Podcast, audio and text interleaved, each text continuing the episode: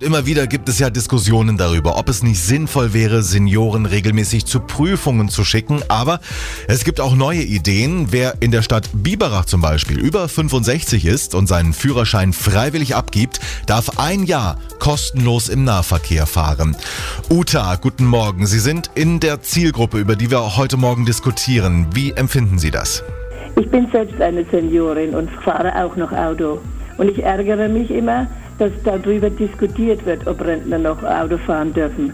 Fragt man sich das auch, wenn es um die Arbeitszeit geht?